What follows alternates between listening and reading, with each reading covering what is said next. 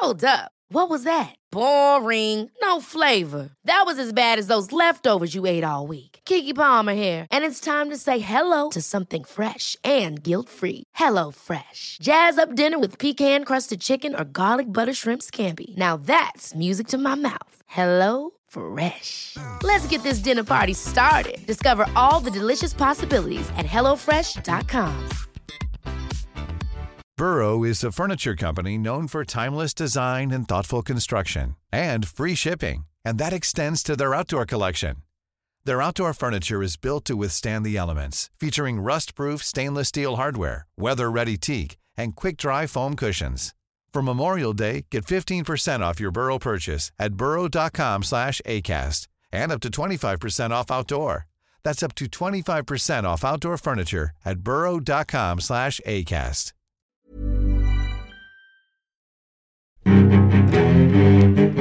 CSR-podden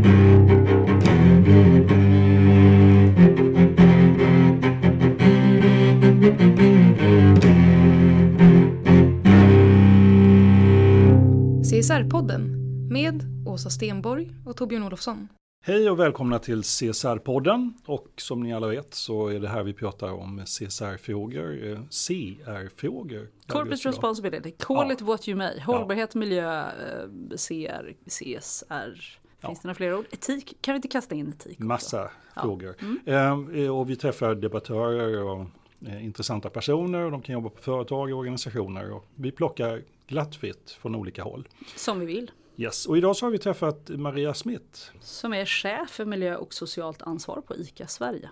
Alltså inte CSR-chef då utan CR-chef. Chef för, chef för miljö och socialt ansvar. Hon sitter på CR-avdelningen ja. lär oss i intervjun. Mycket kul samtal tycker jag. Ja, mat är roligt. Och jag tycker vi ska prata mer om. Ja, det är inte lika roligt tycker jag. Jo, det tycker jag för de gör maten.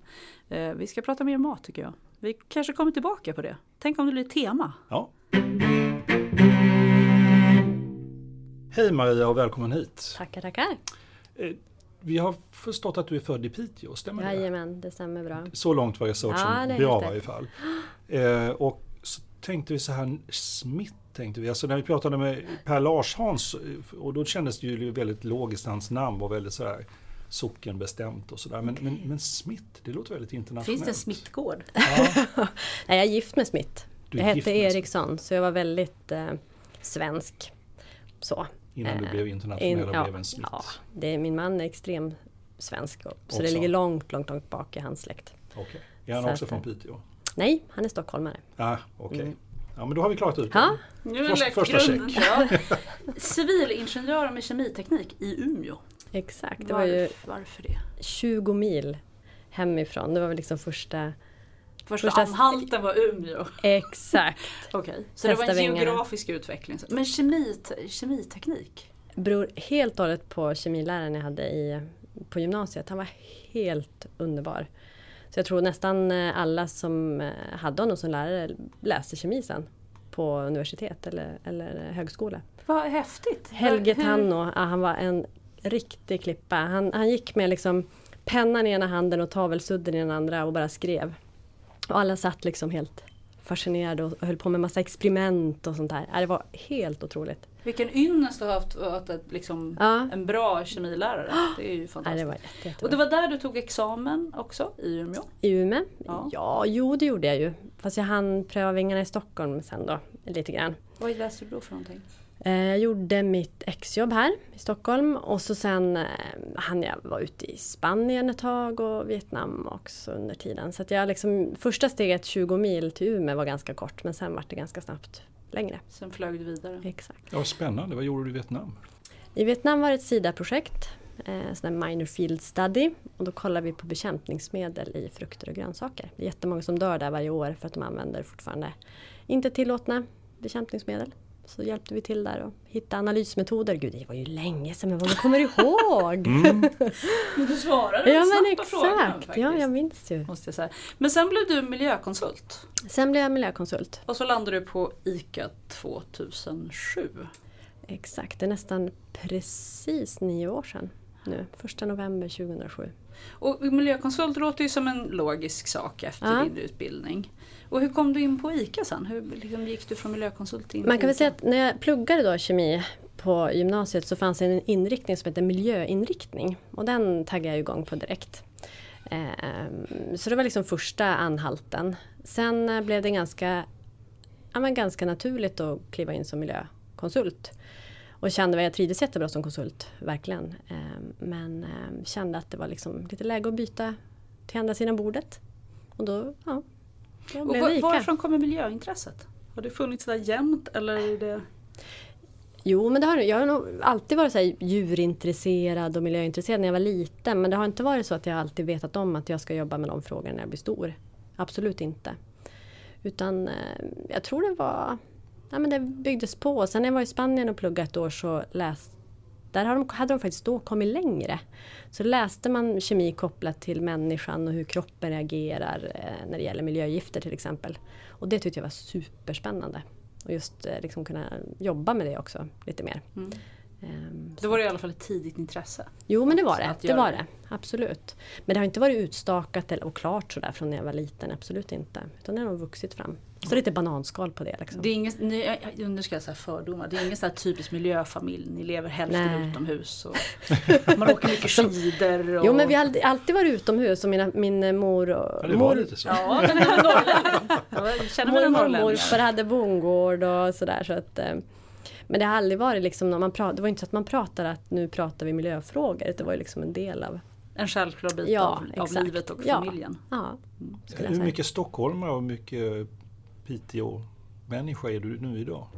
Ja, ni hör ju dialekten är ju borta. Tyvärr. Ja, jo, men det mest, mycket, mycket är borta. Men jag är, ju, jag är ju uppfödd i stan då. Och då pratar man pitefint. Så då har man inte den här breda bornskan. Ehm, lite några ord är kvar. Men jag är, jag är otroligt eh, Piteå-kär. Det är jag. Du är mina ofta tillbaka till Piteå? Ja, mina föräldrar bor kvar där och familj och så. Eh, och så är det väldigt stolt över att vara från Piteå. Jag, jag, vet inte om det är något med Piteå eller om det är allmänt så. Det är Piteå-träffar här i Stockholm med jämna mellanrum och sånt där. Det är en stark bit av identiteten. Jo men det är liksom. det. Jo, men det, är det. Mm. Och fostrar du dina barn att bli riktiga Piteå Nej de blir riktiga 08 Det är det som är så bra för oss 08 Vi blir fler och fler. Förlåt. Ja men så är det ju. De, de, är ju, ja, men de tycker det är kul också att åka upp till mormor och morfar och sådär. Men jag tror inte de känner ingen identitet med det. Men de säger vars och de säger bush. Ja. Säger de vars också? Mm, vars säger de. Så lite sådana små grejer har jag lyckats stoppa in. Och sen har de ett klingande skeljud också. 7, 17, 77. Nej, de eh, hånar mig då. Gör Resten av familjen säger ju 7. Ja. Mm, jag säger 7. Mm. Här är min mammas arv, 7, 17, 77. Det är mamma som är från Umeå-trakten. Det här är också min mammas arv, skånska arv, ja. fast jag har knappt bott i Skåne. Jag tycker jag har tema mamma. Ja, vi kan ha det, mammorna. Ja. Eh, du, du, kom hit med en massa saker idag och sen så sa du att ja, det här är ingen muta. Och det, men det är ju bara grejer från ICA så vi kände ja, ja jag, tyckte, jag, jag tyckte inte, jag tog inte det som muta, jag tog det som trevligt. Ja. Jag tänkte lite så man pratar, jag antar att man kommer prata lite grann om vad jag gör idag. Jag tänkte att det kan ju vara kul att liksom... Ja, se något fysiskt. Exakt, ja. och få känna och smaka på. Och det är lite eko i Love Eco, det är lite ert, det kommer vi komma tillbaka till, men det är lite ert eget varumärke va? Exakt, ja. exakt det är vår ekologiska sortimentslinje och sen lite räddad fruktjuice och sånt som är lite som spännande. Är som vi aldrig har sett i butikerna. Det är lite roligt. Som jag har aldrig sett god. Ingefära äppelmust. Grejen ja. är, den är så populär så att vi har fått satt, nästan den första produkten vi har behövt begränsa eh, volymerna som butikerna får ta in. För att det är så populärt. Okay. Så att man får liksom sprida ut Och så är det eh, max volymen. en per kund? Eller, eller... Så långt har vi inte gått. Nej, ni har inte gått så. Jag ska börja med det, så här imageprodukt. ja, precis. Men du är i varje fall på ICA, vi får återkomma till det här med mutan. Men, men ehm, och vi har fått för oss att ICA, ICA-handlarna har väldigt stort inflytande. Hur, hur är ICA organiserat egentligen? Ja, det, det skiljer sig från övriga kedjor, eh, livsmedelskedjor i Sverige. Och, eh, egentligen kan man säga i, med enkla, en enkel beskrivning, det är att säga att, att eh, alla ICA-butiker är fristående. Och att vi på ICA Sverige är egentligen en leverantör till butikerna. Så att butikerna är varandras konkurrenter. De sätter konsumentpriset ut mot kund och de kan dessutom då välja att ta in eh, ja, från lokala producenter. Alla varor behöver inte passera ICA Sverige där jag sitter. Utan de är enskilda handlare. Mm. Och så samverkar man då kring varumärket och vissa andra, andra frågor. Men det finns ändå vissa saker som är, är typiska för en ICA-handlare. Vad, vad, är det som är gemensamt? Jag skulle säga att den absolut tydligaste eh, egenskapen hos ICA-handlarna är att de är entreprenörer och uppfinnare. De är egna företagare. Liksom. Det är det som är själva grunden. Och det tillåts man att vara ja, det, i, i den Absolut. Och det tycker, tycker jag nästan det, det roligaste.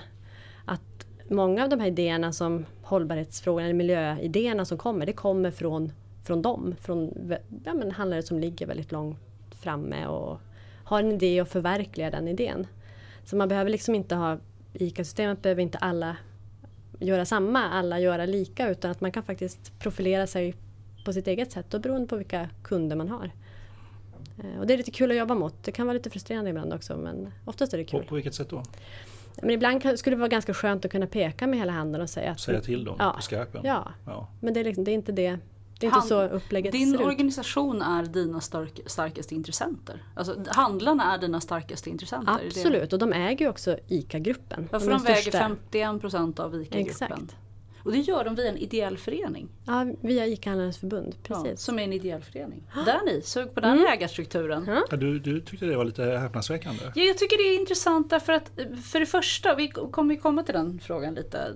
Många gånger så pratar man ju om att eller jag ska bli konkret, jag hörde Ekobanken sa ja vi kan ju göra så här för vågar ägare säger så här. Och jag tycker ibland så skyller man för mycket på ägarstrukturer, att de är förlösande och ibland kanske vi skyller för lite på det också.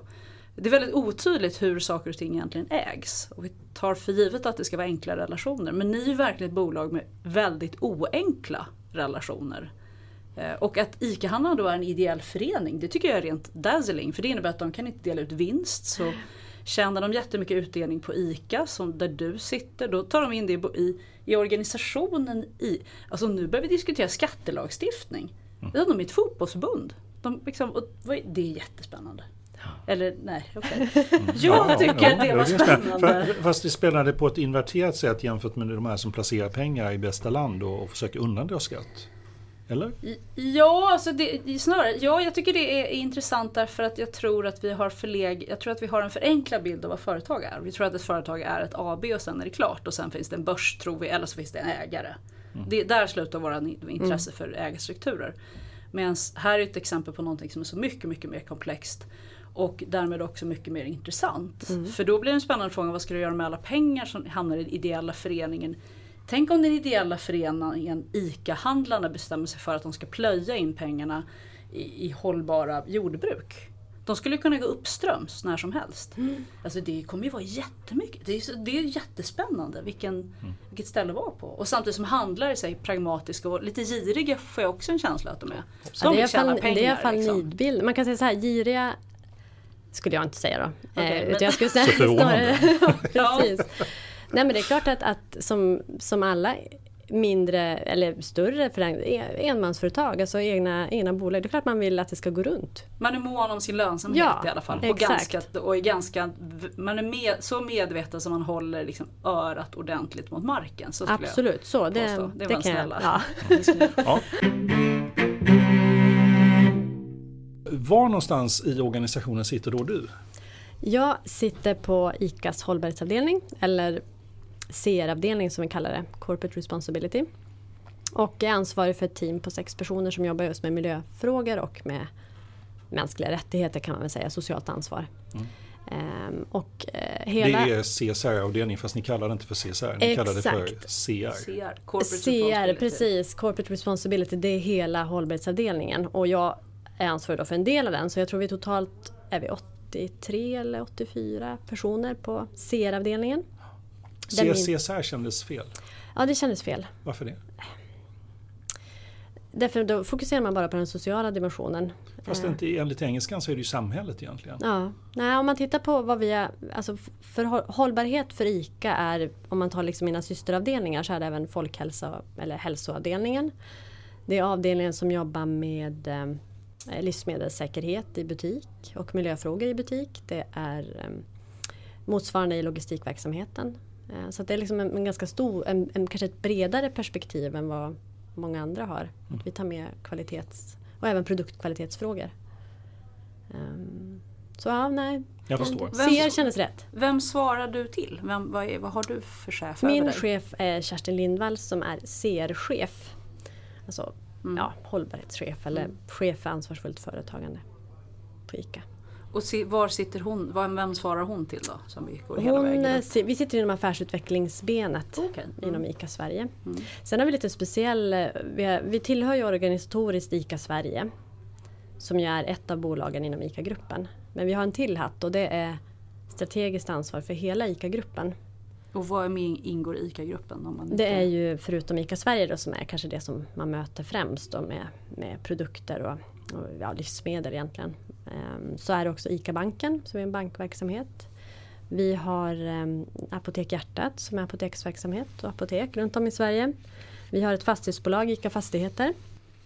Och vi har också ett ehm, specialbolag. Alltså man säger man går in på en stor ICA-butik, en Maxi-butik, så möter man ju textil, leksaker, den delen också har vi ett eget bolag för. Ju, I så fall är det ju väl, en väldigt brett spektra du behöver jobba i. Ja, ja, ja, gud. Det är verkligen... Eh, och, och hinner man med det då? Liksom, finansfrågor i förhållande till hållbarhet är ju helt annorlunda än kanske läkemedel kontra textilier. Alltså... Ja, men det som är det bra där, det har vi ju kollegor som sitter inom varje bolag. Mm. Eh, jag ska säga Hemtex tillhör ju också ICA nu, eh, helägda. Så vi har kollegor som jobbar operativt och taktiskt inom varje bolag och så sen det övergripande strategiska ligger på bland annat på min avdelning. Då. Um. Ja, och, och mm. din avdelning, nu, nu kan vi liksom börja ta bort vissa klossar här, ja. liksom, vilket är spännande. För din avdelning, vad gör ni då? För ni jobbar inte med folkhälsa, så hälsoaspekter är inte era och livsmedelssäkerhet är inte era. Och miljö, du sa miljö i, i, på, i butik och något annat ligger inte heller. Vad gör jo. din grupp? Vad gör din, ja, dina eh, sex? Mina, mina sex, jag och mina, mina duktiga medarbetare, vi jobbar mot både att stötta, alltså vi är en stödfunktion. Så vi sitter egentligen med verktygslådor och eh, ja, olika utbildningsinsatser. Vi är med och ritar fram den långsiktiga visionen för gruppen och också då för ICA Sverige mm. inom miljöfrågor. Om man tar det första då, eh, miljöfrågorna, då kopplar det ju väldigt mycket till ja, men hur kan man jobba med miljöfrågor i butik? Hur kan man jobba med miljöfrågor i på kontoret såklart, hur kan man jobba med miljöfrågor kopplat till sortimentet och produkterna som butikerna sen köper in. Eh, och sen vad vill ICA-gruppen som helhet? Vad vill vi inom klimatområdet? Då är vi inne och ritar upp den delen också. Mm. Medan man säger de, de, specifika frågorna som rör till exempel läkemedel, där, där har vi kollegor som jobbar med det operativt och i varje bolag. Mm. Och sociala frågor i leverantörsled? Ja, det ligger också hos oss. Det ligger hos Ja, så både ja. på ett övergripande plan, alltså vad vill vi ha för målbild, vad är det vi vill uppnå, men också okay, vilka verktyg behöver man jobba med när man köper in från olika länder det finns en risk för för brott mot mänskliga rättigheter. Och, och, hur jobbar ni väldigt nära inköp eller har ni speciella personer på inköp som också har den här eh, kunskapen då? Så som vi har upplagt det, så som det är tänkt, är att vi jobbar nära våra syskonavdelningar. Så produktkvalitet, som är betydligt fler än vad vi är, de har ju en daglig kontakt med alla inköpare. Och det är via våra kollegor på produktkvalitetsavdelningen som vi verkar främst. Mm. Sen kan det vara i vissa fall projekt eller liknande, då jobbar vi direkt mot inköparna. Men, men generellt sett är det ju så att det finns inte utvalda personer inom sortiment och inköp som ska jobba med de här frågorna. Utan det, tanken är att det ska finnas, vara en naturlig del i allas vardag. Det ska alla kunna. Ja, exakt. Eh, just nu så råder en sån här mantra att vi ska integrera hållbarhetsfrågan i allt det vi gör. Tycker jag att det är en mantra. Det har varit mantra ganska länge nu tycker jag. Men vi kan nog hålla på ett tag till. Är, det bra eller? Det lät nästan som du tyckte det var dåligt. Är det mig du ska intervjua eller? Nej, jag bara, jag bara kände så här, det fanns ett, en ton av åh, de tjatar om det här mantrat. Eller? N nej, oj vad svårt ska jag svara på frågan. Jag ska säga, jag tycker att det är väldigt, väldigt bra. Jag tycker att de flesta ligger väldigt långt ifrån fortfarande. Så vi måste fortsätta med det. Och risken när man integrerar, för här kommer då min fråga. Det är att när man integrerar för mycket så försvinner det också. Full integration innebär ju att det ska vara så inuti DNA så att det inte märks. Samt, och då kan vi diskutera transparens och sånt där, hur försvinner det då? Ehm, samtidigt som då kontra lyfter man upp det så är det risken att det är utan påverk. Liksom. Mm. Så jag, ty jag, tycker att det är ett väldigt, väldigt bra mantra. Vi är väldigt långt därifrån, är min, fortfarande min krassa uppfattning. Egentligen. Så då mm. måste jag göra om min fråga. Tack så mycket Torbjörn. Jag gör om min fråga. Så, vad, vad, säger du om integrera? Tycker, ni, tycker du att ni är där? Eller är ni jag tycker vi är där inom vissa områden. Vilka är då? Vi där. Ja, men till exempel när det gäller att säkerställa de, den kravställan vi har mot våra leverantörer. Eh, så är jag otroligt imponerad av in, våra inköpare. De tar, det, de tar verkligen den dialogen. Sen kan det komma komplicerade lägen när man behöver hjälp och då finns vi där. Så där tycker jag ändå vi har kommit långt. Ja, då är, då är det integrerat Exakt. och du är en specialistfunktion. Exakt. Var har ni inte kommit så långt? Och logiskt fråga. Oj, var har vi inte kommit så långt? När vi köper in, vi köper in mer än det man ser i butik. Vi har ju liksom alla andra företag massor med tjänster vi köper och, och, så. Där har vi inte fokuserat lika mycket på att verkligen få det integrerat. Sen måste jag säga att de, de är otroligt på, mina inköpskollegor på tjänstesidan om man säger så. De vill ju verkligen eh, ja, men, driva de här frågorna även i sin leverantörskontakt. Men där har vi en bit kvar. Mm. Det är ett exempel. Mm. Men det var lite kul att prata om det här med integrering. För vi har, vi har alltid årliga leverantörsdagar. Man bjuder in alla leverantörer och berättar vad som är viktigt för ICA. Och då stod vår VD där, det var bara två veckor sedan därför jag kommer ihåg det. Eh, då stod han på scenen och sa just det, jag tyckte det var lite kul också. Jag vet inte om han menade en dubbelmening i det han sa eller inte. Men då sa han att hållbarhet behöver vara en del av skrovet. Och då menar han såklart i företaget, mm. alltså själva stommen. Mm. Jag tänkte ju i magen då. Mm. Men det kanske inte är så fel. det så kanske klart, funkar också. Liksom. Ja. Nej, men så det är klart att vi liksom många andra strävar efter det. För jag tänker rent krast att en hållbarhetsexpertfunktion ska sitta och hålla på de här frågorna.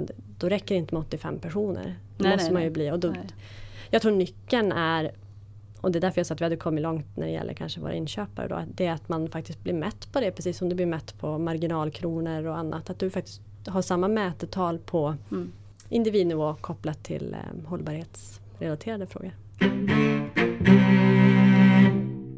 Jag tittade lite på er vision. Mm. Eh, för det är lite roligt att göra. Och då säger ni att vi har olika strategier och vi har olika visioner. Och då ligger ändå hållbarhet som möjliggörande tillväxt. Ligger hållbarhet i medarbetare och enkelhet. Mm. Är du nöjd med att det ser ut så här? Skulle du vilja ha det på något annat sätt? Nej, jag tycker det är klockrent. Det där är ju också visionen för ICA-gruppen. Ska säga. Mm. Det är för hela, eh, och min eh, chef och kanske hela vår hållbarhetsavdelning eller CR-avdelning har ju haft ett finger med i spelet såklart i det jobbet. Du, det är du som har skrivit det? nej, det är snarare min nej, men, vi, nej men det är inte så. Utan, eh, men det är klart, eh, det är lite häftigt för hållbarhet är ju ingenting nytt för ICA mm. egentligen. Eh, men det är lite häftigt hur det har utvecklats senaste åren och mycket kopplat till den koncernchef som vi har idag, Per Strömberg. Som ju, som ju kopplar hållbarhet till affären på ett helt annat sätt. Vår tidigare koncernchef har ju alltid verkligen vurmat för de här frågorna. Kenneth Bengtsson var ju den som verkligen drev på och såg till att det blev högt upp på agendan. Men då var det kanske mer av en hjärtefråga och någonting som var bra. Eh, jag tycker nu den, den vinning vi haft senaste åren genom då eh, Per Strömberg, det är att det har blivit verkligen en, en fråga för affären. Hur, hur driver hållbarhet affären helt mm. enkelt? Och det är därför det är satt som möjliggörare, för det är någonting som, som behövs för att kunna ha en fortsatt tillväxt. Och, och det är de sista par åren eller hur långt är det tidsperspektivet? Eh, som, som just det har blivit som så tydligt kopplat. Blivit en del av affären? Ja, så. han kom ju, hur länge sedan var det han kom in? Var det kanske fem år sedan? Kan det vara det? Mm. Och direkt så märkte vi en skillnad. Eh, eller i alla fall jag tycker det. Mm. Eh, inte säkert att det var dåligt innan, absolut inte. Men jag tror det det är nog den vägen man behöver vandra i ett stort företag. Det var nästan mognad liksom. Ja, exakt. Mm. Du, du klev ju på rollen eh, 2010 mm. sa vi. Och, eh, så du, du har ju varit med några år nu. Och vad har hänt i branschen under den här tiden om du tittar tillbaka? Det här är ju en av de förändringarna ja. som är mer interna men om du ser lite bredare sammanhang, vad ser du för förändringar? Um, tittar man på, men det är ju en konsumentnära bransch och i konsumentled har det hänt mycket. Um, tycker jag, även om de svenska konsumenterna, om man nu pratar Sverigemarknaden, vi finns ju även i Baltikum till exempel. Så har ju miljöfrågor varit legat, legat väldigt nära hjärtat hos många kunder. Men nu tycker jag, i alla fall de senaste åren, man börjar märka en större man flyttar faktiskt handen i hyllan när man handlar, man börjar agera mer. Man säger inte bara att man, att man vill utan man faktiskt gör. Eh, så vi har ju sett det på försäljningsutveckling på ekologiskt till exempel, men även på annat. Kan inte du bara säga så här många procent har det ökat? Jag vill bara höra det. Alltså, det ja, men när jag började så minns jag, då sålde vi ekologiskt. Nu, det blir lätt man bara pratar bara ekologiskt. Men vi tar det som ett exempel. Ett exempel, precis. Exempel. vi sålde ekologiskt för 700 miljoner per år på ICA. Mm. Och sen ska vi se om jag minns siffrorna rätt här nu, men i fjol sålde vi för 5,6 miljarder. Oj. Så ja, det är, det är klart, en otrolig skillnad. Ja, ja det är en, en jätteskillnad. Ja. Sen kanske vi på ICA verkligen har, växt, vi har ju växlat upp senaste åren. Jag kan inte säga att alla i branschen har sett samma utveckling. Men, men det tyder ju på att det händer verkligen någonting där ute. Men hur stor, kan du bedöma också hur stor del av det här är tack vare ICAs satsning och hur stor del är det liksom att det har skett en förändring i samhället i stort? Det är jättesvårt att säga. Jag Procent? Tror att... Nej jag skojar. Nej, precis. Mer exakt svar. 3,5 procent ja. ungefär. Nej men det kan ju vara, man kan ju se, för du är ju inne på det lite grann, ja. att det är ju det, det, är ju liksom på en bred front som det har förändrats. Det är ju inte bara i ICA-hyllan som nej, handeln nej. flyttar sig. Det är ju liksom över hela linjen. Absolut. Det jag tror är viktigt. Jag skulle inte vilja säga att vi står för den här andelen. Men det är klart med den affärsmodell vi var inne på så hjälp, behöver vi centralt såklart jobba med det. Man tar nu som ekologiskt som ett exempel. Vi behöver ta fram de här produkterna så de finns. Sen behöver ju butikerna ta in dem och lyfta fram dem. Och sen behöver kunderna välja. Så det är klart att alla i ledet har ett ansvar. I en kedje, en helintegrerad kedja, det behöver man ju bara bestämma centralt ifrån. Man hoppar liksom över butiksled. Så vi har mm. ytterligare en, ett led att faktiskt få med. Och där tycker jag det häftiga är ju att, att många handlare springer före. Ja, det, det känns som ja. det är en bransch där myntet har trillat ner. Liksom. Ja, man har förstått poängen med det. Och vissa handlare har ju varit på den här frågan hur länge som helst. Så de tycker väl att ni släpar efter. Ja, ni centralt här släpar efter. Är det så, så att ja, ja, ja, eh, handlarna är nästan före er ja, jag skulle säga det, det, finns absolut handlare som är före. Sen finns det de som inte är före också. Eh, utan, och det är väl dynamiken i hela affärsmodellen då också. Att, eh, att tillåta att man springer före och samtidigt att försöka få med de här som inte är lika snabba. Men tycker du att ni har varit ledande? Skulle, skulle du säga så här? Och om vi låtsades att vi stängde av mickarna nu och vi satt vid ett middagsbord istället. Stänka här. Ja exakt. Skulle vi ändå säga så här, ja men vi gjorde det, vi, liksom, vi gjorde det här. Det var fantastiskt fint. Ledande inom? Inom omställning, har drivit omställningen. För ni måste ju ha gjort någonting. Alltså ni har ju gjort mer i den här omställningen. Nej, jag, jag, försöker vara, jag tror vi behöver vara ödmjuka. Men jag känner det, jag behöver vara ödmjuk. Nej men det är klart att vi är stora, vi är, vi är marknadsledande. Det är klart att... Vi säljer mest eko i Sverige. Ja det gör vi. Eh, och det är klart att hade inte vi gjort något så är det klart att då tror jag inte kanske ökningen hade kunnat bli lika stor. Men jag vill inte förringa våra otroligt duktiga konkurrenter. Eh, som ju faktiskt också, jag tror vi all, alla är ju på den här bollen. Mm. Eh. Ni, ni, ni eh, landade lite på det i samband med att ni fick någon utmärkelse. Ni var grönast i Sverige liksom i er bransch. Visst var det så? Ni, ja. ni gratulerade Coop på något lustigt sätt. Nej, det var tvärtom. Ja, var det de som Det var de som, ja det var lite charmigt faktiskt. Vi har ju huvudkontoren bredvid varandra. Mm.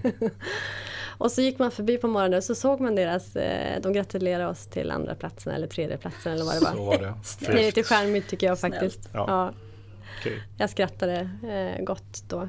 Det behöver vara lite sånt, lite lite glimten i ögat. De är ju jätteduktiga. Coop är ju väldigt duktiga och har ju haft just eh, den gröna positionen. De har ju verkligen jobbat för den under många år. Sen tycker jag vi på ICA tagit, verkligen tagit upp kampen. Och, Men ni är två liksom? Nej, det vet jag inte. Kolla, in, gräva lite till. Snart kommer de säga att de leder. Ja.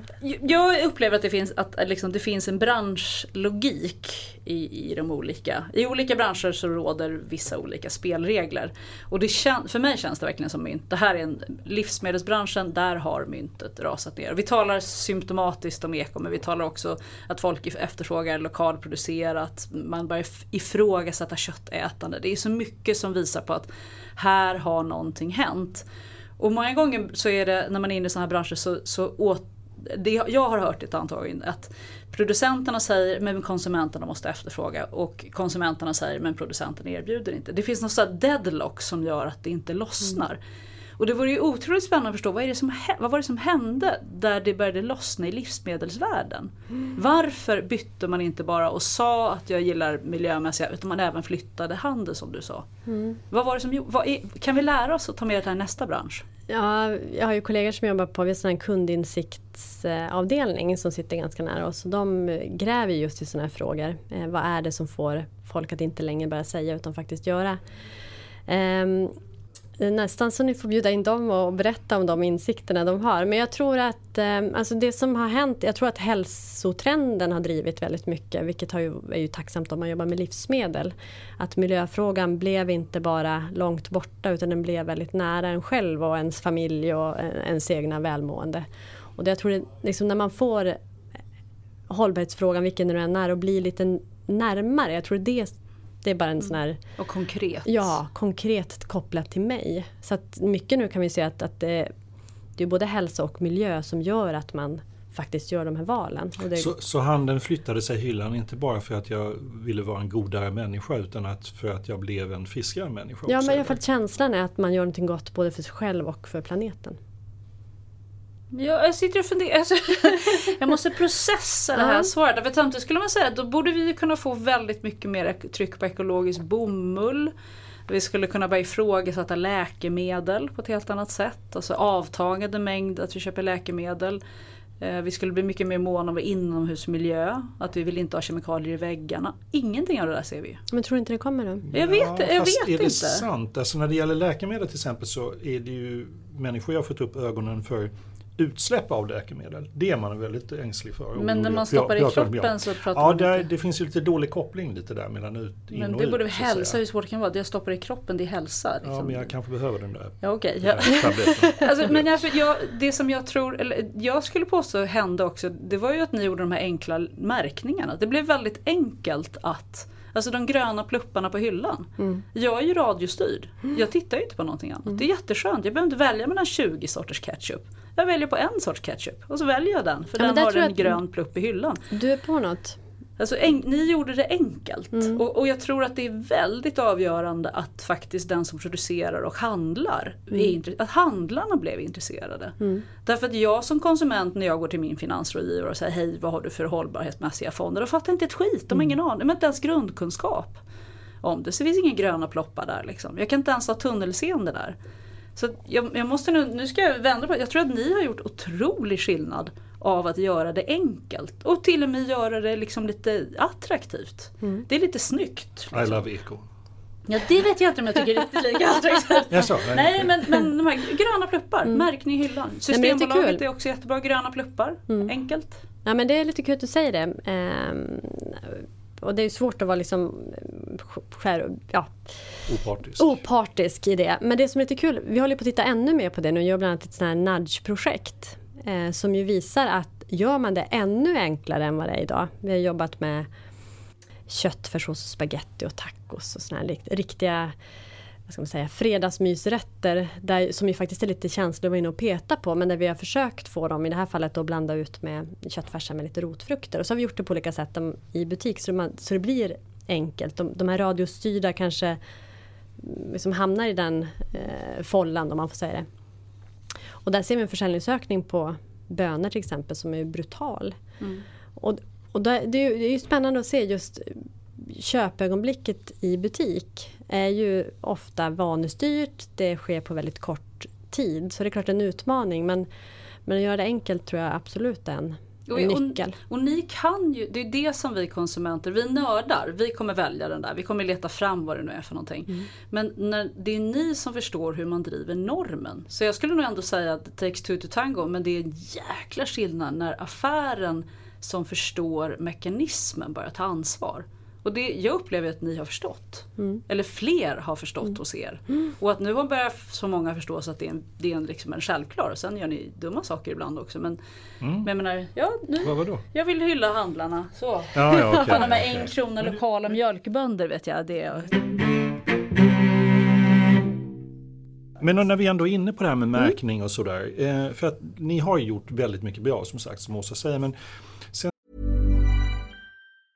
Many of us have those stubborn pounds that seem impossible to lose, no matter how good we eat or how hard we work out. My solution is PlushCare. PlushCare is a leading telehealth provider with doctors who are there for you day and night to partner with you in your weight loss journey. They can prescribe FDA-approved weight loss medications like Wagovi and Zepbound for those who qualify. Plus, they accept most insurance plans. To get started, visit plushcare.com slash weight loss. That's plushcare.com slash weight loss. Everyone knows therapy is great for solving problems, but getting therapy has its own problems too, like finding the right therapist, fitting into their schedule, and of course, the cost. Well, BetterHelp can solve those problems. It's totally online and built around your schedule. It's surprisingly affordable too. Connect with a credentialed therapist by phone, video, or online chat, all from the comfort of your home. Visit betterhelp.com to learn more and save 10% on your first month. That's BetterHelp H E L P. I'm Sandra, and I'm just the professional your small business was looking for. But you didn't hire me because you didn't use LinkedIn jobs. LinkedIn has professionals you can't find anywhere else, including those who aren't actively looking for a new job but might be open to the perfect role, like me. In a given month, over 70% of LinkedIn users don't visit other leading job sites. So if you're not looking on LinkedIn, you'll miss out on great candidates like Sandra. Start hiring professionals like a professional. Post your free job on linkedin.com/people today. Alltså samtidigt också så börjar ni också naturligtvis för affärernas skull men I Love Eco, egna märkningar och sådär. Hjälper det verkligen konsumenterna? Är inte risk att det skapar förvirring? Och vad, vad, är det här? Är det här lite sämre eller är det lite bättre? Eller vad, vad är det här i kedjan någonstans? Du tänker med våra egna varumärken? Ja. Nej, men jag, jag, eh, perspektivet är att det ska vara enkelt, det ska finnas alternativ i hyllan. Sen eh, kan man säga det just det, våra EMB som vi säger, då, de, det vi har jobbat med senare år det är att man gör någonting, man gör inte bara en kopia utan man gör någonting nytt. Så man driver eh, utvecklingen. Jag tog ju med mig den här juicen på räddad frukt som ett exempel. Där vi ju tar frukt och grönsaker som inte går att sälja från våra lager. Som annars då skulle ha gått och blivit ja, komposterade eller rötade. Så gör man istället en produkt av det. Eh, och det finns ju ingen motsvarighet eh, hos någon större leverantör. Då. Mm. Eh, utan det är ju det är ju en ICA-produkt som är... Mm. Men, men vad tycker du ni adderar med märkningen i Love Eco, om jag, om jag envist ja. håller fast vid den lite grann. Vad, eh. vad är det man adderar till det? det för, man, för man kan också, innan du svarar, det mm. finns, man kan ju säga att det finns en risk att man slår ut andra etablerade märkningar. Eh, finns det inte? Nej, alltså bara för, för det här är ju inte en märkning i sig, själva I Love Eco, utan det är en sortimentslinje. Och mm. tanken är som vi har det att man samlar, i det här fallet, eh, ekologiska produkter under ett, ett varumärke så man får en igenkänning. Eh, och sen är det också en, en en sortimentsserie där vi vi har ju fortfarande leverantörer, vi har ju ingen egen produktion utan vi jobbar ju jättenära leverantörerna. Eh, och det är de som producerar varorna åt oss. Men vi kan ju välja att ställa mer långtgående krav på de här produkterna där vi sätter vårt e-, eget varumärke på. Eh, eller som i fallet man kan välja att göra en helt annan produkt som inte finns på hyllan. Eh, som vi har sett att det finns ett gap kring. Mm. Så jag tror att min bild är att det, bidrar istället med, med ytterligare valmöjligheter för konsument. Sen ska vi såklart ha ett bra utbud av leverantörsprodukter. Men, men, när du säger val, eh, mer val för konsumenterna, alltså mer val att välja mer ekologiska och mer rätt märkta produkter eller mindre bra produkter? Alltså det är det som är alternativet. De kan även välja sämre. Ni ger dem frihet att välja sämre produkter också. Nej, snarare att man, man ger dem valmöjligheten att, att eh, välja både en, eh, en leverantörsprodukt som de känner igen och som de tycker om men också ett som är under ICAs varumärke som är ja, en, en, annan typ av profil och kanske i det här fallet då en, en, ger en samlad bild över, du känner igen att det här är ekologiska produkter. Mm. Finns det krav på handlarna att de ska sälja vissa volymer av era egna märkningar och så? Nej, utan de väljer själva vilket sortiment de har. Så de skulle kunna ja. stunta helt i, i ICAs egna sortiment? Ja, man kan säga att eh, det finns ju de som väljer att gå på leverantörsprodukter och inte, inte använda ICAs i vissa varukategorier. Det beror lite grann på det här ni sa med örat mot konsumenten. Eh, som är liksom själva nyckeln i handlarnas eh, utbud i butik. Så ungefär, går du in på en ICA-butik skulle jag säga i snitt kanske 75% är från det centrala, alltså ICA Sverige. Men då har vi ju, det är ju inte bara ICA-produkter utan det är ju också ja, men leverantörsvarumärken. Och sen är 25% ungefär från egna inköp som butiken gör, lokala leverantörer eller annat. Mm. Och egna inköp som butiken gör, följer ni, hjälper ni till med dem också? Ligger de också hos er? Då måste man mycket svårare att styra upp tänker jag. Ja, vi ger dem en verktygslåda. Det här, ja. det här är kravställan och det här är vad de bör då, eh, kravställa också följa upp själva. Oftast är det ju mindre leverantörer som kanske är för små för att rymmas i de, de volymer. Som, precis, så då tar man in lokala leverantörer istället. Eh, du, du, nämnde det här med nudging-projektet. Ja. Nudging alltså, om man ska säga det är lite att knuffa konsumenterna ja, i rätt riktning. Eh, hur långt går man i, i nudgingen? Eh, jag menar vi, vi har ju den här stora debatten om kött till exempel, nötkött och dess enorma miljöpåverkan. Det har börjat gå upp för folk att det är mycket, mycket större än resande och annat utsläpp och så. Mm. Hur, är ni även där och, och funderar på hur, hur får vi bort folk från nöthyllan och över till grönsak och fisk eller Ja, absolut. Eh, när det gäller just de här nudge-projekten som vi har gjort då. Vi har gjort ett lite större och det gör vi tillsammans med forskare just för att få hela vetenskapen kring beteende eh, och beteendeförändring. Sen jobbar vi på olika andra sätt med att göra det enkelt. Det behöver inte vara en, en, en nudge utan det kan ju vara mer påverkansmedel med information och sådär.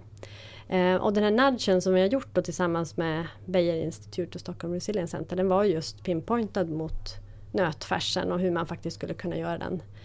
Ja, men blanda ut med rotfrukter på så sätt kan du minska miljöpåverkan men också göra den mer hälsosam. Men jag tror att den här, den här eh, köttdiskussionen tycker jag är bra att den har kommit upp. Det man inte får glömma i den är ju ändå den fina svenska produktionen vi har. Så att man får inte göra den svart eller vit heller tycker jag. Man ska äta, när det gäller kött så ska man ju se till att det finns ju rekommendationer på hur mycket kött som är bra för dig själv att äta och även för, för miljön. Då. Eh, och då tycker jag man i andra handen också ska säga att men okej, vad kan jag välja då för kött? Det finns ju både andra typer av kött men det finns ju också möjlighet att välja mer svenskt. Och det ser vi också en jättetrend på. Att det är fler och fler som väljer och vill välja svenskt och faktiskt gör det. Men även svenskt kött kräver ju väldigt mycket produktion. Ja, ja alltså, alltså klimatpåverkan. klimatpåverkan. Ja, klimatpåverkan är ju enormt Även om den svenska produktionen är mer klimatsmart än, än eh, utländsk så är det klart att, att nötproduktion är klimatpåverkande. Mm. Så är det ju.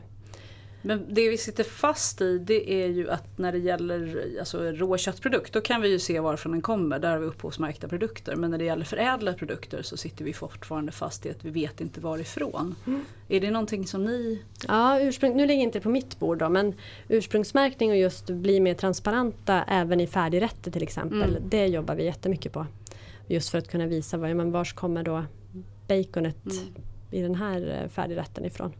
Och just nu finns det en köttdiskussion men jag uppfattar inte att det finns en mjölkdiskussion. Mm. Eller vågar vi nudga folk bort från mjölken? Är den en he helig svensk ko? Ha, ha, ha. Nej, men jag tycker det, det, är ju faktiskt eh, lite mjölkdiskussion också med nya eh, Det är ju Oatly som ja. är aggressiv men, men i övrigt då, så ger vi en krona extra till de lokala mjölkbönderna. Man tänker nej men det här kan vi inte hålla på med. Det förstår vi ju. Men om man, det, som, det som jag tycker är bra, som jag vet inte om är så jättevälkänt, det är ju att den svenska mjölkproduktionen hänger ju väldigt nära samman med nötproduktionen. Nöt, ett till ett. Ja i Sverige. Vilket ju då, om man, vi har gjort lite sådana här livscykelanalyser och tittat just på jämfört med utländsk nötproduktion till exempel. Ska vi göra en kunskapsruta nu?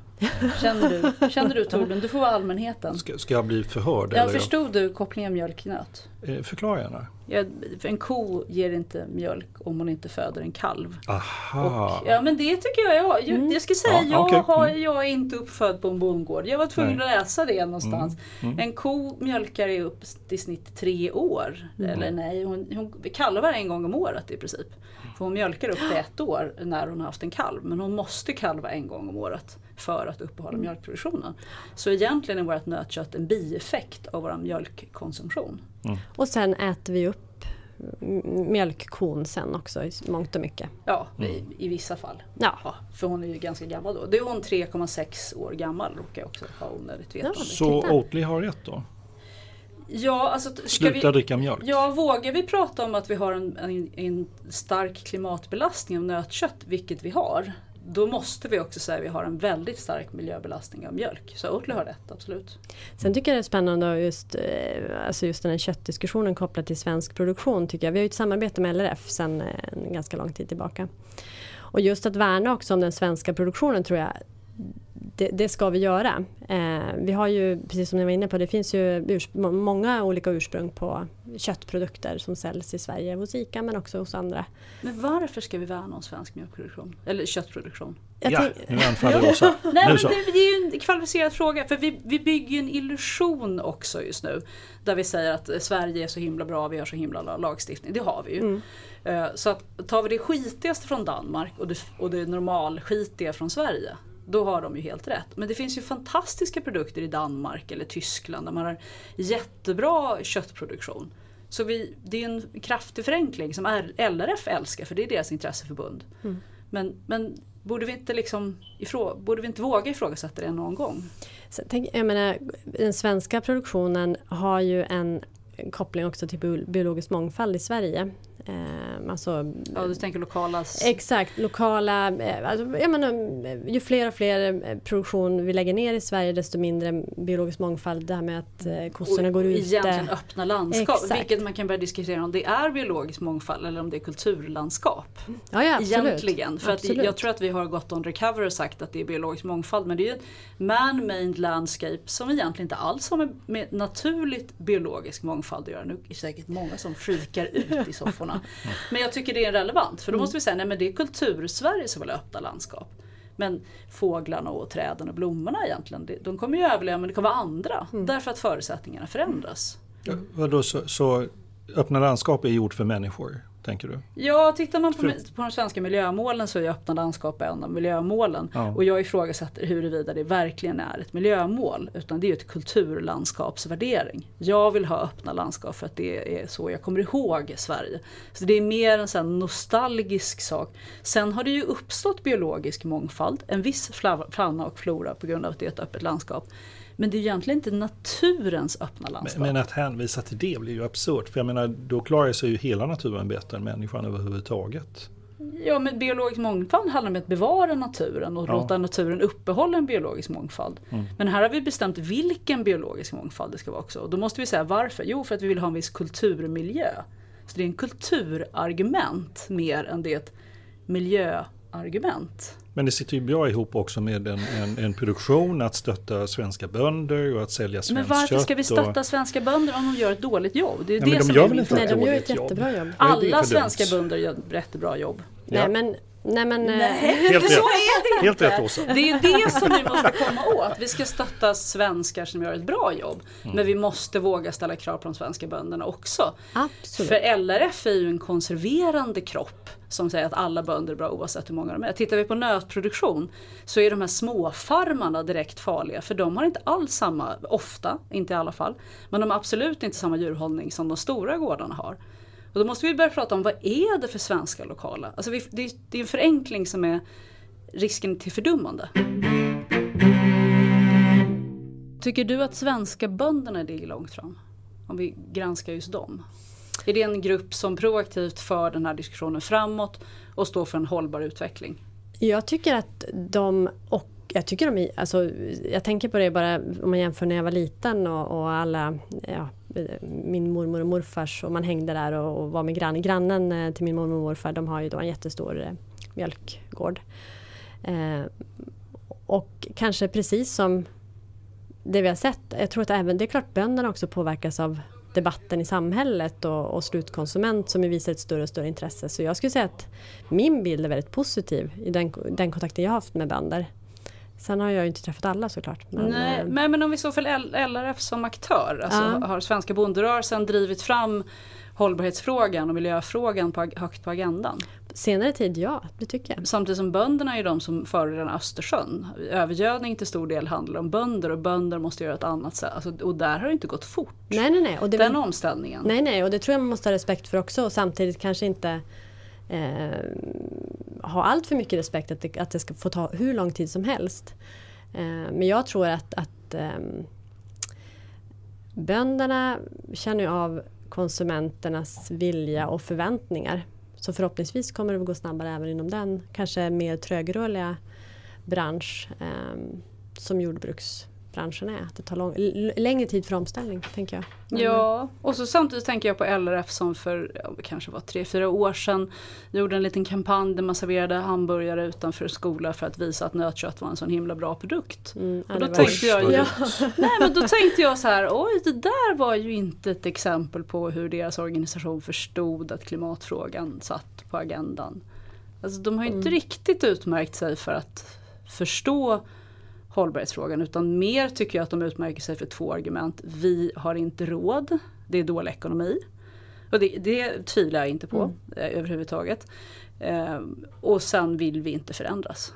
Mm. Alltså det, är, det är inte en bransch som har så här, nu tar vi tag i det. Och det ser vi ju nu, nu har vi ju inte leverantörer på ekoprodukter. Mm. Och det är för att bönderna inte har ställt om. Men där, men där det väldigt lång ja. tid, jag köper, jag köper ja. alla, de tar mycket tid. Men tittar vi på vattenfrågor, övergödning. Mm. Hade fiskarna fått berätta för bönderna hur de skulle jobba, då borde vi ha ställt om mycket snabbare. Mm. För, för det är en, en, bönderna är ju också en stor del av föroreningarna. Men vad beror det här på att bönderna, bönderna alltid släpar efter? Det är ju samma nere i Europa. Jag tänker mm. Frankrike, de är ute och demonstrerar med eh, sina traktorer för att de ska få behålla sina... Va? Ja, de är lite mer påtagliga. Ja, de är påtagliga. Ja. Men det är samma idé, liksom, att vi tänker inte förändras. Jag tycker vi ställer frågan till Maria. Varför förändras inte ja. i denna diskussion? Ja, men jag tycker just det här med, med omställningen, så man, man kan ju liksom peka på vems fel är det att det inte går snabbare. För efterfrågan är ju högre i många fall än tillgången just när det gäller ekologiska produkter.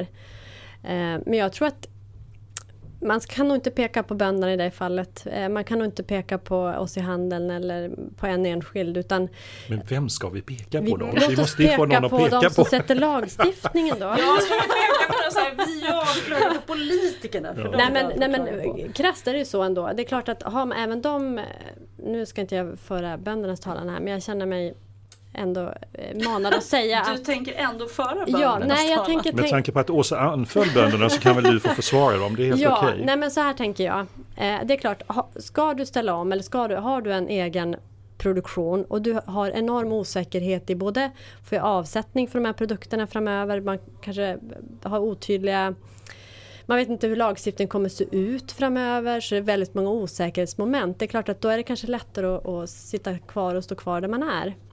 Fast man kanske egentligen har en ambition att göra någonting till exempel ställa om till ekologisk produktion. Men det är för många osäkerhetsfaktorer vilket gör att man inte vågar. Mm. Och det tänker jag, där har ju såklart vi i handeln en en, en uppgift att faktiskt peka på, jo men vi vill verkligen ha, vi har ju ett samarbete med Bertekvarn eh, som gör vårt vetemjöl eh, där vi just har gjort det. Vi har varit väldigt tydliga och sagt att ja, men vi, vi, eh, vi, kommer, vi kommer köpa, när, under tiden som ni ställer om och även därefter så vill vi köpa den här ökade produktionen av vetemjöl och att vi gör det till ett högre pris. Då.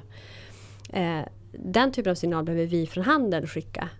Men det är klart, vi är inte den enda som får bonden då att ta kanske det klivet om du pratar bonde. Utan då behövs det också komma tydliga, tydliga riktlinjer från lagstiftarna att, att jo, men det här är ett område som vi vill satsa på och göra det enkelt även för, för bönder att, att verka inom. Och där har det inte varit lätt de senaste åren. Det är väldigt otydligt vad ska gälla.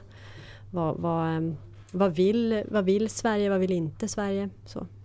Jag tycker inte det går aldrig att peka på en part när it takes two and more to tango och vi är massa som är ute och dansar.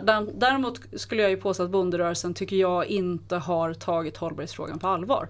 Man har inte tagit klimatfrågan på allvar och man har inte tagit omställning på allvar. Det känns inte som strategerna inne på LRF har sagt shit hörni, begränsade resurser, matutmaningen, problematiken kring övergödning Alltså, de, de har ju inte tagit led i det här. Och, och, jag tror att branschförbundet där har varit förlamande snarare. Det är hård kritik mot mm. Ja, men jag måste, mm. Man måste våga säga det därför att gör man sådana saker som hamburgaren utanför skolan. Den handlingen i sig är väl ingen fara om de här stackars Norrköpingseleverna fick en hamburgare. Men det är symptomatiskt på att man inte har greppat frågan. Och vi kan inte försvara svensk mjölk, vi kan inte försvara svenskt kött ur ett långt perspektiv. Vi måste våga säga, de måste våga säga till sina medlemmar, det här är framtiden inom mat. Ni måste börja ställa om.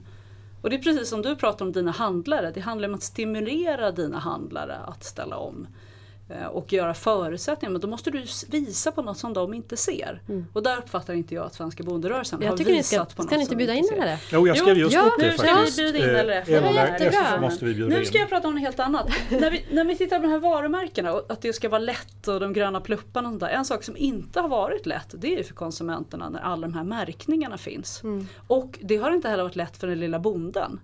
Därför att de här märkningarna har man inte råd med.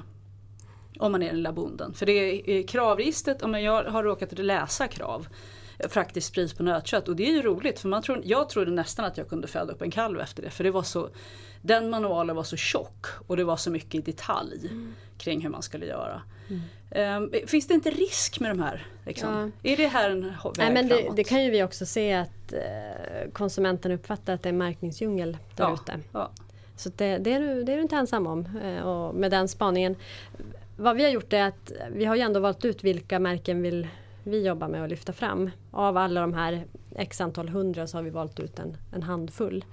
Men det är fortfarande kanske du inte... Du börjar ta i, i chokladpaketet här. För ja men exakt, här. Nej, men här är det ju, den är ju ekologisk mm. eh, och den är också Fairtrade-märkt. Eh, och det är två och olika ekologiskt, märkningar. Eh, det, det, är den EU det är det här EU-ekologiskt, det, det här lövet. Då. Mm. Och krav kan det också vara. Då är det ett antal ytterligare kriterier som man måste uppfylla då för att det ska vara Just kvar kravmärket. Och Fairtrade är den internationella, den här Exakt, men det finns ju andra Ja, och det finns ju andra etiska märkningar. UTS Certified till exempel som jag vet IKEA har. Och det finns ju eh, även Rainforest Alliance, den här lilla gröna grodan. Mm. Eh. Var tror du det här kommer ta vägen? Vad kommer vi vara när det gäller de här sakerna? För kommer vi ha tusen, de här märkningarna och så hundra till i framtiden? Eller kommer vi sluta märka? Eller? Alltså, själva syftet med, nu jobbar jag inte på märkningsorganisation, men jag tycker deras själva syfte är rätt sunt. För tanken är att de ska liksom hela tiden skruva åt så att det ska inte gå att alla, alla varor är ekologiska utan de ska ju hela tiden liksom skruva åt eller Fairtrade-märkt eller Svanemärkt eller vad det är. De ska liksom vrida åt för att ständigt driva på utvecklingen. Uppfattar du att de gör det? Eh, ja, det gör jag. Samtidigt som det finns ju en balans där. Det får inte bli byråkratiskt och det får inte bli för svårt och, och snarare en, en, administration istället för att lägga tiden på att förbättra verksamheten eller produktionen så får man ju lägga mer tid på administration. Så det är en balans där. Men det skulle vara jättehäftigt om man hade framöver så fanns det en märkning. Och om, vi, om vi går för steget förbi märkningar, för om vi inte har de här kvalitetsmärkningarna som kräver certifieringar och ofta tredjepartscertifiering, alltså du måste ju ha någon som kommer in och tittar med jämna mellanrum att du gör rätt saker. Då skulle vi kunna titta på varumärken. Och varumärken är ju ett sätt att bygga ett förtroende för en viss produkt. Uh, är det det som skulle kunna vara kung markatta liksom? Mm. Bara köper man det för att man vet att uh, salt och kvarn liksom. Ja men då mm. behöver inte jag tänka så mycket. Det väg framåt? Ja det tror jag definitivt. Sen, sen uh, har vägen vi har valt för våra mm, ICA-varor det är ju ändå att ha den här tredjepartsgranskningen. Mm. Som ändå är någon form av kvitto och, på att den här kontrolleras av någon som inte Ja men någon som är oberoende. Så det behöver man tycker du fortfarande? Uh, ja jag tycker nog det. Det tycker jag. I nuläget ja. Sen framöver kanske det inte behövs. Men i nuläget tycker jag att den, det tillför ett mervärde. I alla fall jag som om jag nu liksom stiger ur min roll på på Ica, när jag handlar så, så känns det faktiskt, för jag vet ju vad det står för. Jag vet om att någon annan har sagt att det är det här som gäller och, och att den här produkten faktiskt är gjord så. För samtidigt har vi hela den här lokalproducerade floran som ofta är väldigt, väldigt små gårdar och där du inte har en tredjepartscertifiering för det står på ett varumärke. Och det, mm. varumärket är ofta att det är granne. Mm. Men det kan ju vara hur mycket skit som helst ja, som eller, grannen häller ut. Egentligen. Eller så är det en lika bra. Alltså, ja det kan vara bra ja, eller ja. dåligt, vi vet inte bara. Men vi, vi tror på varumärket. Mm. mm. Men, men du tror att det, det är liksom tredjepartscertifiering som är är framtiden ja, ändå? Ett tag framöver, ja det tror jag. Mm. Det tror jag. Risken med de här småmärkningarna eller varumärkena det är ju att när ni kör egna produkter så drunknar ju de. Alltså, det har varit ett dilemma, jag vill prata om mina egna dilemma. ja, nej, men när jag handlar mjöl och då kan det inte vara salt och kvarn för plötsligt är det utslaget av något I Love Eco-produkt igen. Min man är helt rabiat, han blir tokig. Jag får inte köpa en ICA-produkt för då blir han galen när jag kommer hem. Jag måste köpa de andra produkterna. För han menar att då drunknar vi. Då ska vi bara tro på den stora jätten och då görs ICA till den stora liksom, magnaten av upphandling. Och de här små som vågar sticka ut och göra nischprodukter, de blir uppätna. Mm. Vad, vad jag tycker, äh, känner man så, så tycker jag man, man kan ju prata med sina handlare och säga jag vill att du tar in den här produkten. Ja. Det är liksom en, en väg att gå. Men är inte risken när ni gör de här ICA-märkningarna att de inte kommer att ha marknad att överleva längre? För de flesta är inte min jobbiga man. Eh, nej men tittar man på ICA-varor så... eh, andelen, det är inte så att vi bara har ICA-produkter i hyllan utan, utan det är leverantörsvarumärken som är mm. väldigt starka inom de flesta kategorier som är storsäljarna. Men för, kommer ni upp någon balans? Kommer ni säga så här, när det gäller tomatpuré, det är så roligt som ett konkreta exempel. Då ska vi ha liksom 80% av försäljningen ska vara eget och 20% ska vara andra. Eller kommer vi kunna ha ett läge, men snart tomatpurén fanns bara ICA-märkningen på. Nej det tror jag inte. Det tror jag inte. Utan tanken är ju att det ska finnas, det ska finnas en valfrihet i ICA-butikerna även framöver. mm. inom alla typer av produkter. Ja, du pratar ju egentligen både om valfrihet från handlarnas sida och valfrihet för konsumenterna. Ja. Så att det är ju två led egentligen. Exakt. Som nu ryckte jag ut och försvarade Jag förstod vad Maria sa. Ja men, ja, men och sen tycker jag man ska, liksom, på tal om det här vi pratar om ändå som konsument man kan känna, ja men vad gör, mitt val gör det skillnad? Jo men det gör skillnad och jag tycker det, det ska man vara aktiv när man är i sin butik, om det är en ICA-butik eller en annan butik och faktiskt prata och säga jag vill ha den här produkten. Hur får man tag på sin handlare? Det alltid låter så lätt när man ska ja, göra det. Jag har ingen bak, aning ingången till eh, liksom, de här dörrarna som åker igen. Brukar du gå in dem och säga Nej, man står och väntar till det kommer ut någon Man som behöver inte prata som. med just handlaren, man kan prata med andra i butiken. Så bara haffa någon som jobbar där, gå fram till någon. Och då kommer de föra det vidare? Ja. Nu, nu känner jag mig trygg. Vi, vi börjar närma oss slutet faktiskt. Ja. Det går så otroligt Oj. fort när man har skojigt. Eh, är det saker du tycker, men det här borde vi ju prata om också? Um, oj. Och, och medan du funderar på det ja. kan du svara på den här frågan. Ja. Eh, vad är dina stora utmaningar framöver här? Vad, vad, är, det du, vad, är, det du, vad, är, det du, vad är det du brottas med just nu för stora frågor? Um, vad är det liksom framför dig? Nej men eh, En otroligt rolig grej eh, som, som eh, vi brott, eller brottas med men som jag, som jag själv liksom brinner för det är det här med om vi liksom tittar bort från butiken där man lätt hamnar när man pratar om ICA. Men, men eh, digitaliseringen och, och eh, liksom den kanske mer innovativa arenan när det gäller hållbarhet. Det tycker jag är jättespännande. Ehm, och utan att säga så mycket mer. Men det, det, är verkligen såklart något vi kollar på på ICA. Hur kan vi...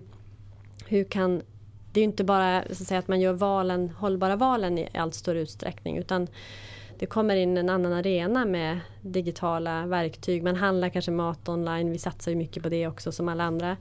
Just det, för ehm, produkten i sig är lite svårlevererad digitalt. Ja men exakt. Det går inte att leverera den där chokladförpackningen över nätet. Liksom. Men kunskapen och det här med knuffarna eller vad vi nu vill kalla det, informationen, kunskapen till konsument.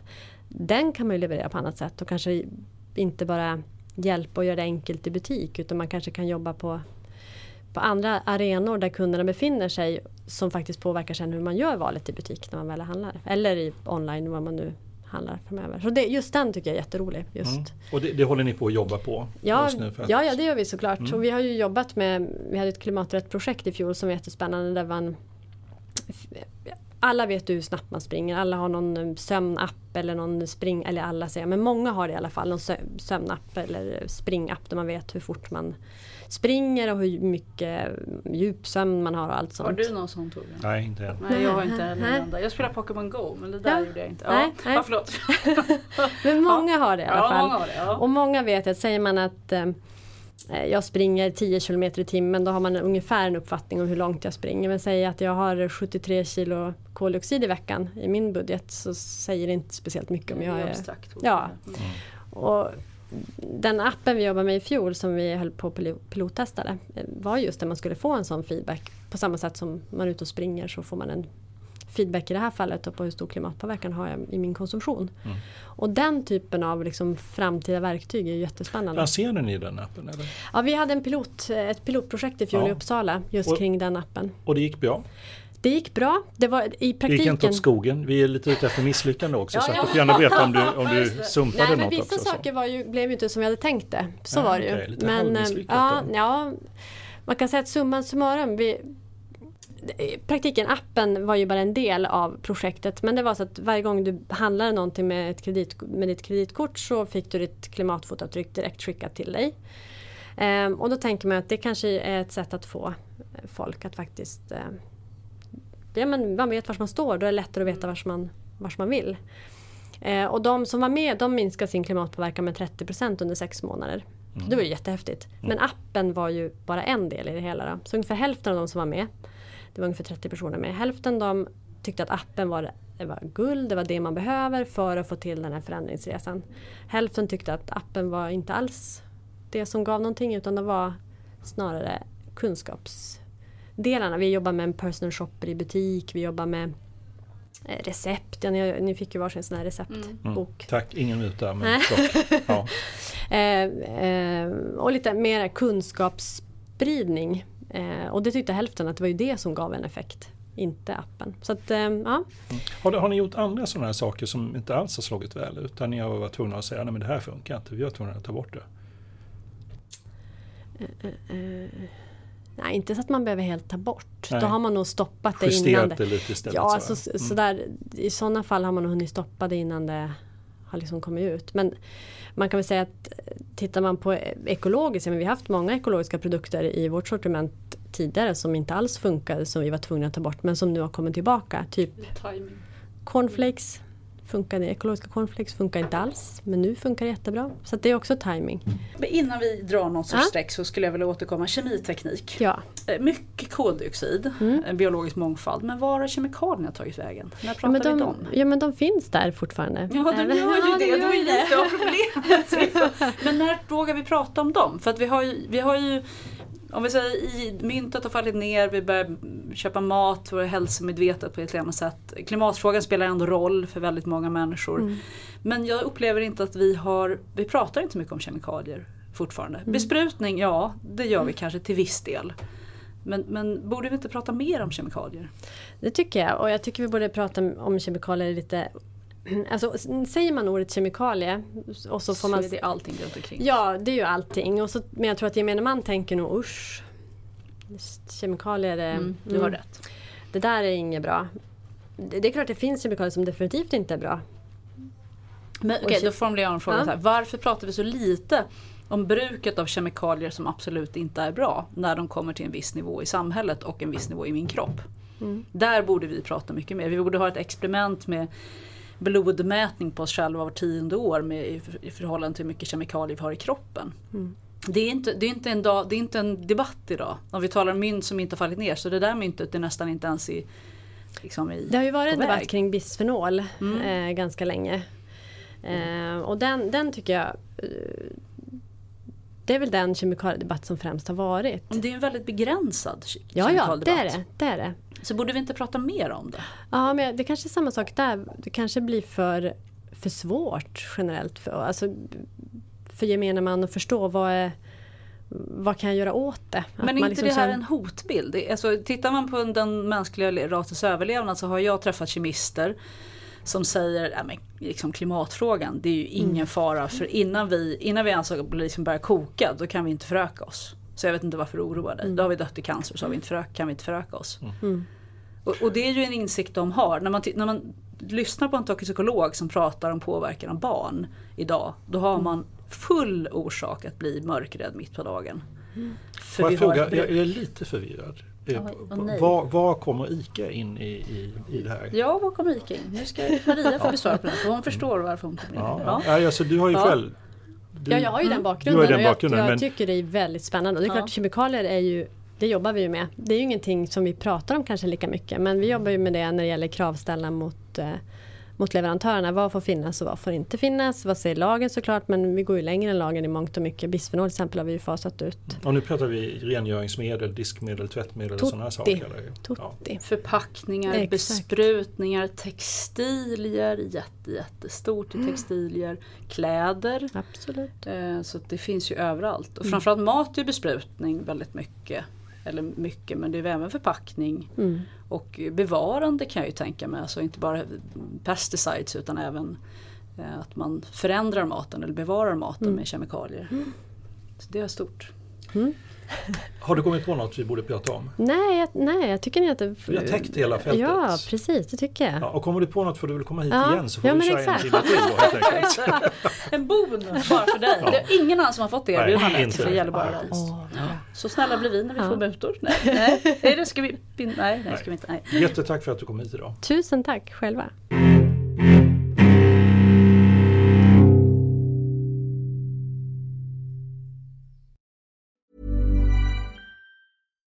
Hi, I'm Daniel, founder of Pretty Litter. Cats and cat owners deserve better than any old fashioned litter. That's why I teamed up with scientists and veterinarians to create Pretty Litter. Its innovative crystal formula has superior odor control and weighs up to 80% less than clay litter. Pretty Litter even monitors health by changing colors to help detect early signs of potential illness. It's the world's smartest kitty litter. Go to prettylitter.com and use code ACAST for 20% off your first order and a free cat toy. Terms and conditions apply. See site for details.